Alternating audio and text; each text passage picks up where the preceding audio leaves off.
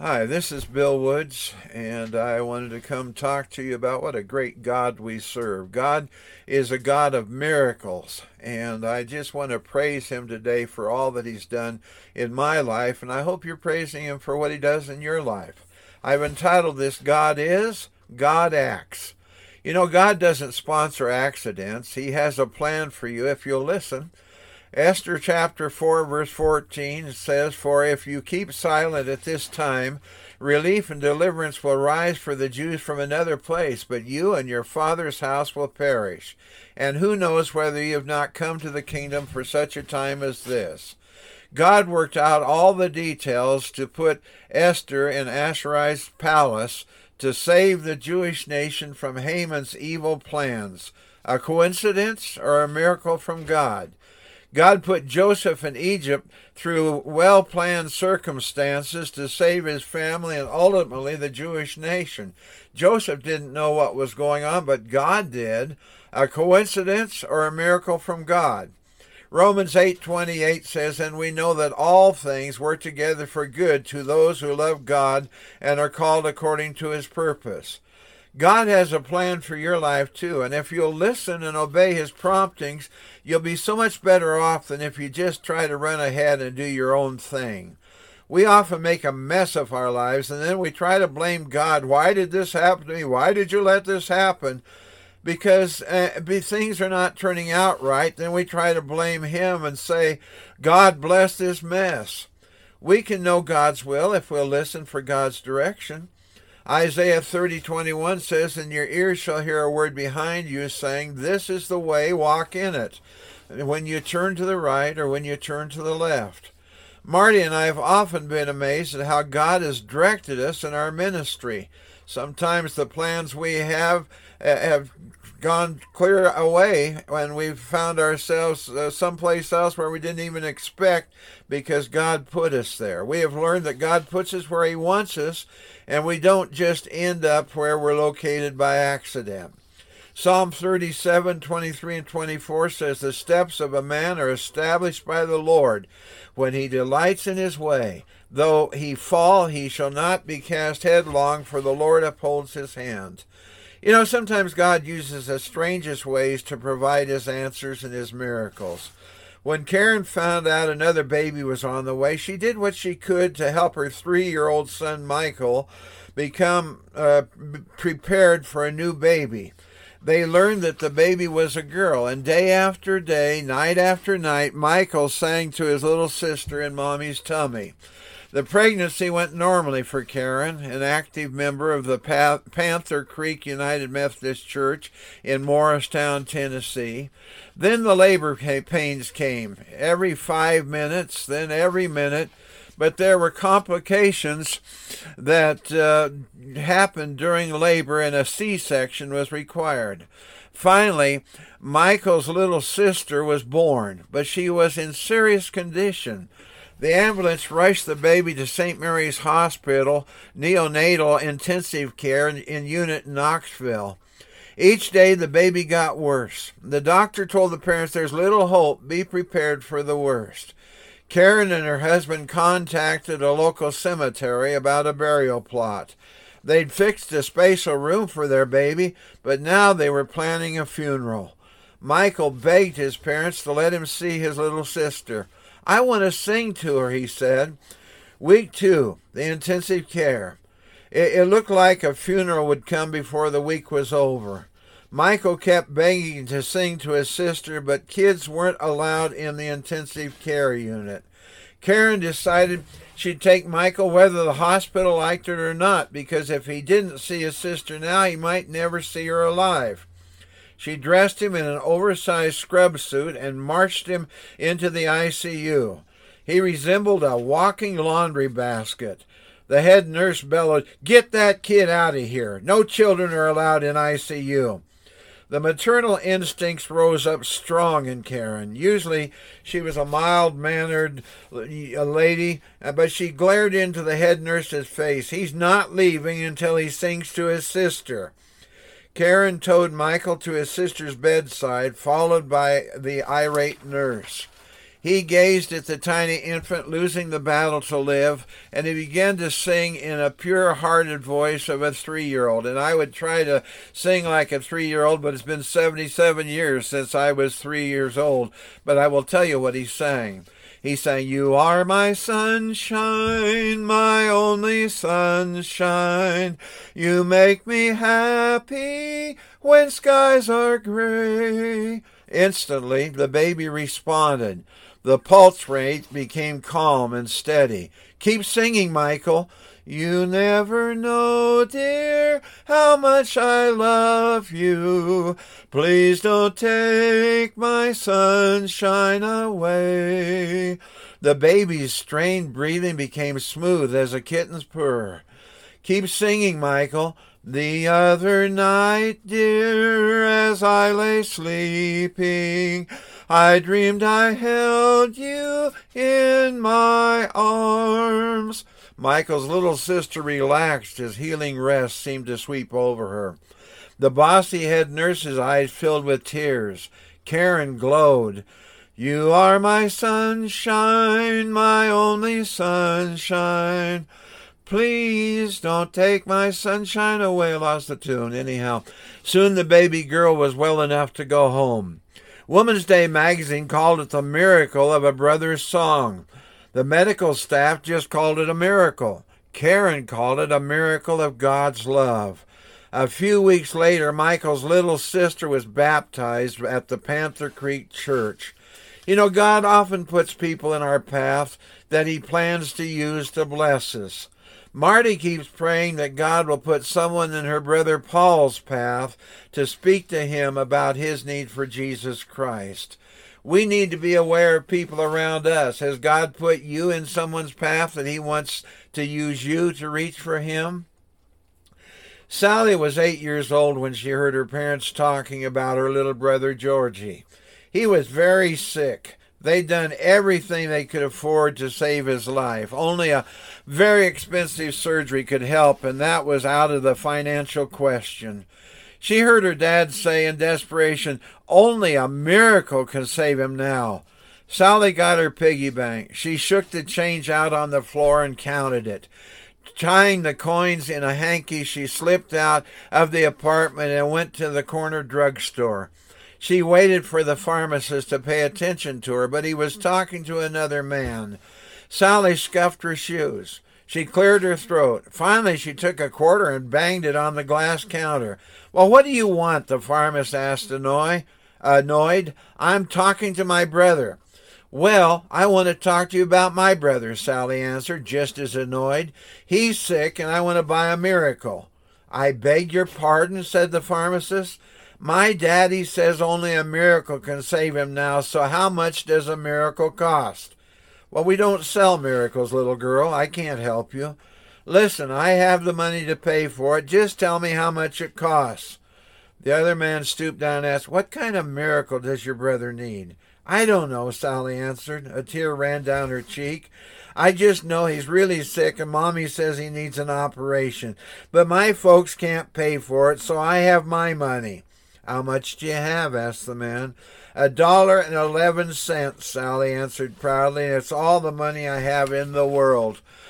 Uh, well, what a coincidence, smiled the man. A dollar and eleven cents, the exact price of a miracle to save a little brother. He took her money in one hand and grasped her mitten with his other hand and said, Take me to your house. I want to see your brother and I want to meet your parents. Well, that well dressed man was Dr. Carlton Armstrong, renowned surgeon and specialized in solving Georgie's malady. The operation was completed without charge. It wasn't long until Georgie was home and doing well. Mom and Dad were talking about the events that led them to this place. That surgery, Mom whispered. It's like a miracle. I wonder how much it would have cost. Well, Sally smiled. She knew exactly how much the miracle cost. One dollar and eleven cents plus the faith of a little girl. Was it an accident that the exact kind of, of doctor would be at the drugstore when that little girl came in to find help? The recorder, uh, I, I don't think it was an accident. It wasn't just coincidence, it was God. The recorder in September 1979 on page 25 told the story of a 19 year old girl named Kun Peot, who escaped from Khmer Rouge rule in Cambodia after an arduous journey with a hundred others through miles of jungle, canals, mountains, and rivers. Standing between them and freedom were communist soldiers, the elements, and a stretch of jungle ground covered with thorns. Most of the escapees were barefoot or wore flimsy flip flops. A dense darkness hampered the struggling group as they crossed the valley between the two high mountain ranges. We could see absolutely nothing, Peot later told the missionary Maxine Stewart. We didn't even know where to step. Suddenly, hundreds of fireflies swarmed into view. Their glow made enough light for the people to see the path. The refugees reached the next mountain by firefly night, said Mrs. Stewart. Firefly light. After Peot was transferred to Kham Put refugee camp, she was invited to a Christian meeting. I know that man, she exclaimed at a picture on the wall of the chapel. He's the one who showed us the way to Thailand and freedom. And she pointed to a picture of Jesus Christ. Ravi Zacharias told this true story in Reader's Digest about a man named Marcel Sternberger. Marcel Sternberger rode the same Long Island subway train every day, but one day his friend was critically ill and Sternberger decided to visit him in the hospital. To get there, Sternberger had to ride a, a noon train that he'd never ridden before. Sternberger was surprised at the noontime crowds. He walked into the subway car, which he knew had no vacant seats. One of the people seated realized uh, his stop was there and jumped up and ran out the door. Sternberger plunged into the vacant seats. They were all sitting there elbow to elbow, and one person had the audacity to open a newspaper and start reading it. It was a Hungarian newspaper. Marcel Sternberger just happened to read Hungarian. Sternberger turned to the man and said, I see you're reading the classified ads. Are you looking for a job? The man answered, No, sir. I'm looking for my wife. I don't understand, Sternberger replied. Sir, explained the stranger, I used to live in Debrecen, Hungary. I was happily married, but during the war I was taken by Nazis to the Ukraine. When I returned, I found the Nazis had come into my home, taken my wife, and probably taken her to Auschwitz. My only hope is shortly after the Allies landed that my wife was one of those rescued. I'm assuming if she were safe, she had bought and uh, and been brought to America uh, to uh, be here. So I'm I'm looking for my wife. I'm checking the newspaper to see if there's an ad placed by her. Now Auschwitz was one of the most infamous Naz- uh, Nazi death camps. Rudolf Hess had run Nazi Auschwitz. I can't speak very well here. Anyhow, he ran this prison camp for three years. Uh, he testified at the Nuremberg war crimes trials that over two and a half million people had been executed there, and thousands of others had been starved to death. Something about the story seemed hauntingly, hauntingly familiar to Marcel Sternberger. Suddenly, Sternberger remembered that some time before he'd been at a cocktail party and had been seated next to a woman from Hungary. She had said she used a, uh, to live in Debrecen and had been married to a man who had been taken to the Ukraine. She had been taken to Auschwitz. When she was rescued, she was brought to the New York City, not knowing if her husband was alive or dead.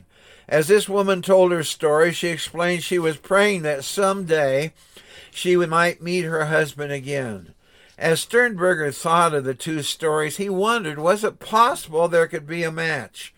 He pulled out his wallet, took out a dog eared piece of paper, and checked the paper which had the woman's name, Maria Paskin, and her phone number. Sternberger crumpled the piece of paper, put it back in his wallet, and said, Sir, what's your wife's name? The stranger answered, My wife's name is Maria. Paskin, uh, Maria Paskin. Sternberger asked, Well, what is your name? My name is Bela Paskin.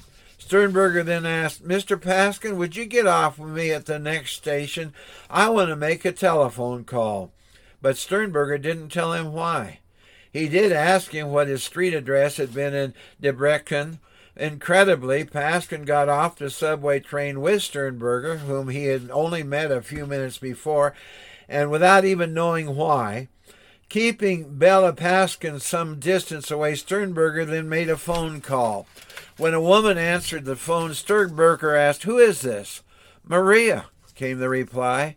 Maria, do you remember me? My name is Marcel Sternberger. I met you at a party recently. Maria said yes, she remembered. Maria, what was your husband's name? She said. He uh, he said. She said my husband's name was Bela Paskins. Maria, what was your street address where you lived there in Hungary? She gave him the street address. Everything matched. Calling Mr. Paskin over, Sternberger said, Sir, you're about to witness the greatest miracle of your life. And he handed him the telephone. A puzzled Bela Paskin looked at the phone and then putting it up to his ear said tentatively, Hello? You can imagine the rest of the story as Bela Paskin began crying his heart out and just repeating one word over and over Maria, Maria, Maria. Listen to how Reader's Digest ends this article. They said skeptical people will no doubt attribute even such a memorable, memorable afternoon to a mere chance. But was it chance that made Sternberger suddenly decide to visit his sick friend and take a subway line that he had never been on before? Was it chance that caused a man sitting by the door of the car to rush out just as Sternberger came in? Was it a chance that caused Bela Paskin to be sitting beside Sternberger reading a Hungarian newspaper? Was it a chance, or did God ride the Brooklyn subway that afternoon? Ravi concluded uh, the telling of this story with two simple statements containing a total of only four words. But those words are perhaps the most powerful sermon that I've ever heard. Beyond these two statements, nothing else really matters. God is, God acts. Listen, we don't always know what God is doing in our lives, but we can depend on the fact that He knows what He is doing, and what He is doing is always right.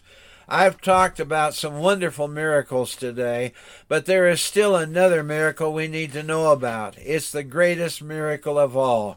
It's the miracle of a loving God who saw that I was born a sinner and on my way to hell and decided to step into history to redeem my soul from sin and provide a way that I can be forgiven and have fellowship with God and a home in all eternity with Him. Jesus paid the wages of sin for me because I could not pay them myself. He shed his precious blood on a shameful cross to cleanse me of the rebellion and filth of this world that controlled my life. Then he adopted me into his family and has prepared a home in his heaven for me for all eternity, where I can be joint heir with Jesus Christ. All I had to do was repent of my sins, confess my sins to Jesus, ask Him to save me, and then commit my life to serving Him.